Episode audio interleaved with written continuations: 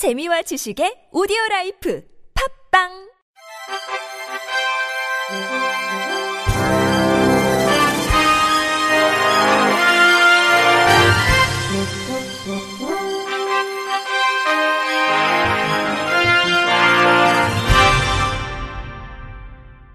청취자 여러분 안녕하십니까? 7월 31일 수요일 KBRC 뉴스입니다. 전동 휠체어를 타는 장애인 A씨는 8월 여름 휴가를 앞두고 황당한 일을 겪었습니다.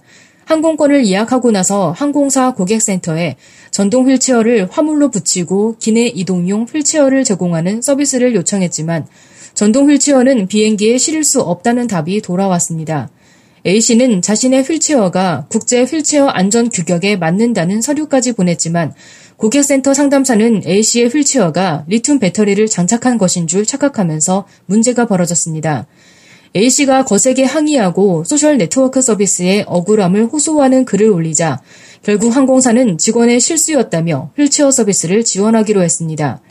A씨는 휠체어를 타는 30년 동안 많은 것을 포기했는데 나의 정체성과도 같은 휠체어가 비행기에 실리지 못한다는 이유로 항공권 취소 수수료 36만 원을 물을 뻔했다면서 항공사 측에서 사과했지만 처음부터 전동 휠체어가 안전하다는 것을 제대로 몰랐던 건 문제가 있다고 주장하며 전동 휠체어 이용자를 위한 정확한 매뉴얼부터 만들어야 한다고 강조했습니다.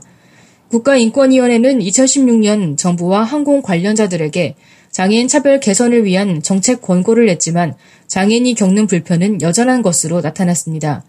시각 청각 장애인은 인터넷 홈페이지를 통한 여행 예약 단계에서부터 차별을 당하고 있으며 기내 안내 방송이 수어로 제공되지 않아 내용을 제대로 파악하지 못하는 등 동등한 서비스를 제공받지 못하고 있습니다. 기내에서는 화장실이 너무 좁아 휠체어를 타는 장애인이 이용하기 어려워 이 때문에 10시간 이상 물과 음식을 안 먹는 등 정상적인 기내 이용이 불가능한 상황입니다.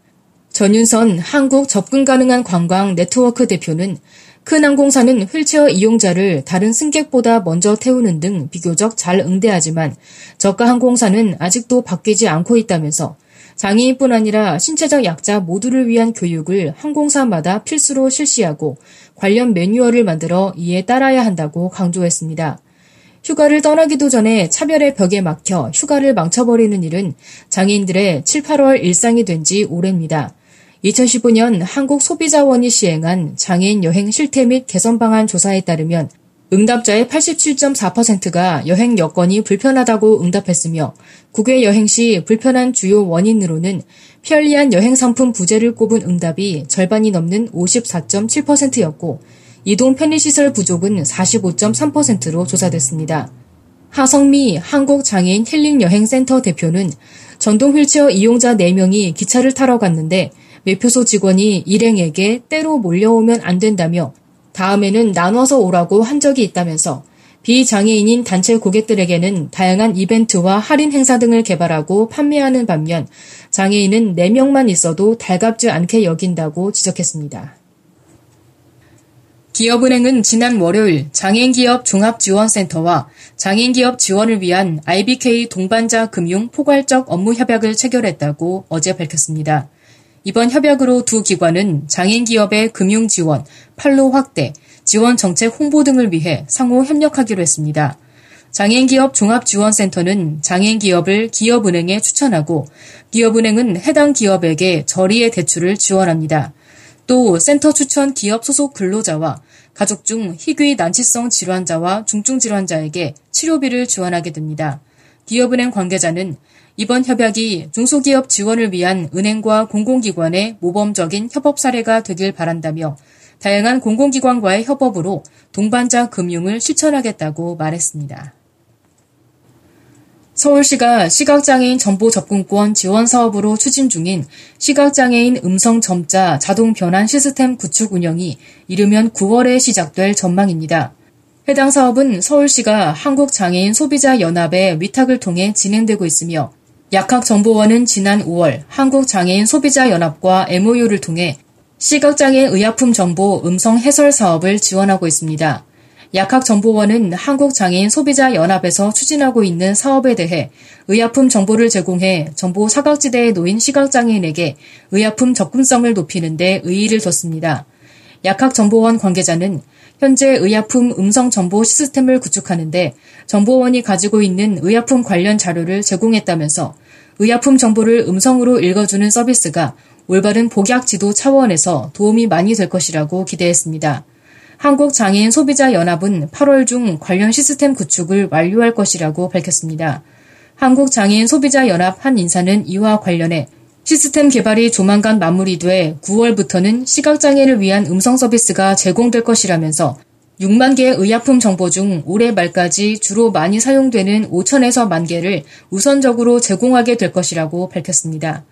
이 인사는 모바일에서 사용 가능한 앱 버전과 PC 버전, 전화 ARS로 개발되고 있고 이를 운영할 별도의 법인도 서울시가 선정에 나설 예정이라고 덧붙였습니다.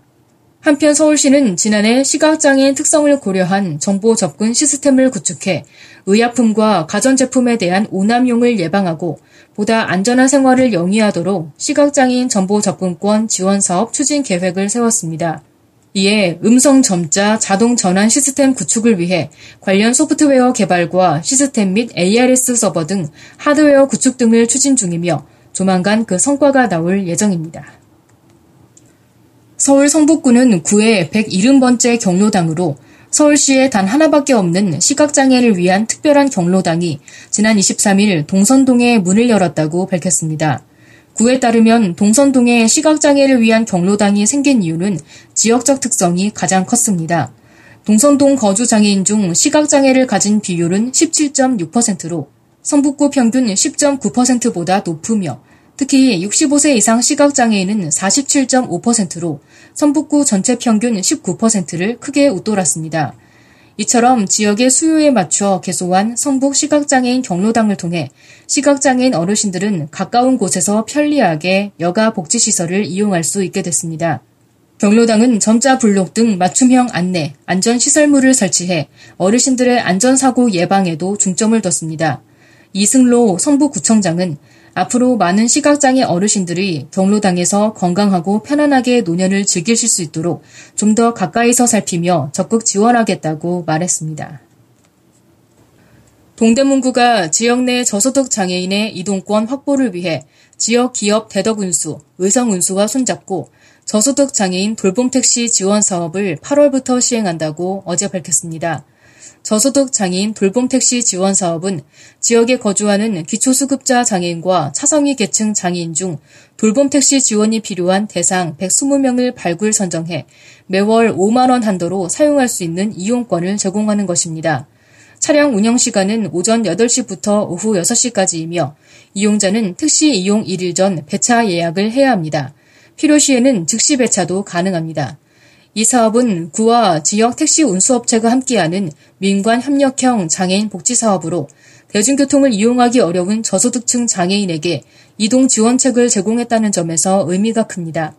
또한 이번 사업이 올해 5월부터 보건복지부가 시행하고 있는 모두 타 돌봄 택시 사업 대상에 포함되지 않은 저소득층 장애인에게 택시 이용 대책을 마련했다는 점에서 장애인 복지의 사각지대 발굴 사례로도 꼽힙니다. 구와 대덕 운수, 의성 운수는 본격적인 사업 운영에 앞서 사업을 더 적극적으로 추진하고 그 의미를 살리기 위해 지난 월요일 동대문구청 광장에서 발대식과 업무 협약식을 진행했습니다.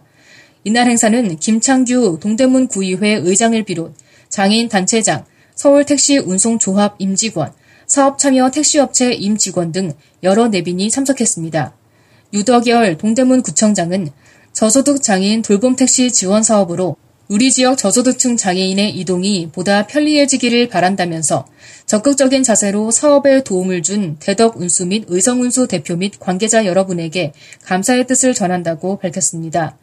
문충석 대덕 운수 대표이사는 동대문구에서 기업을 운영하는 사람으로서 우리 지역 장애인 복지를 위해 도움을 줄 수 있어 기쁘다며 앞으로도 지역사회의 어려움을 외면하지 않고 함께 도우며 동대문구와 함께 발전하는 기업이 되도록 노력할 것이라고 전했습니다. 끝으로 날씨입니다. 내일은 중부지방이 대체로 흐린 가운데 서울과 경기도, 강원 영서는 아침까지 비가 내리는 곳이 있겠습니다. 오늘부터 내일 오전 9시까지 서울, 경기 남부, 강원 영서 남부에는 5에서 40mm, 경기 북부, 강원 영서 북부, 서해 5도에는 20에서 70mm의 비가 내리겠습니다. 내일 아침 최저 기온은 22도에서 28도, 낮 최고 기온은 28도에서 35도로 예보됐습니다. 당분간 강원 영동과 충청도, 남부지방의 낮 기온이 33도 이상으로 오르고 경상 내륙과 동해안도 35도 이상으로 올라 무더운 날씨를 보이겠습니다. 바다의 물결은 서해 동해 앞바다에서 0.5m에서 1m, 남해 앞바다에서 0.5m로 일겠습니다. 이상으로 7월 31일 수요일 KBRC 뉴스를 마칩니다. 지금까지 제작의 안윤환, 진행의 홍가연이었습니다. 고맙습니다. KBRC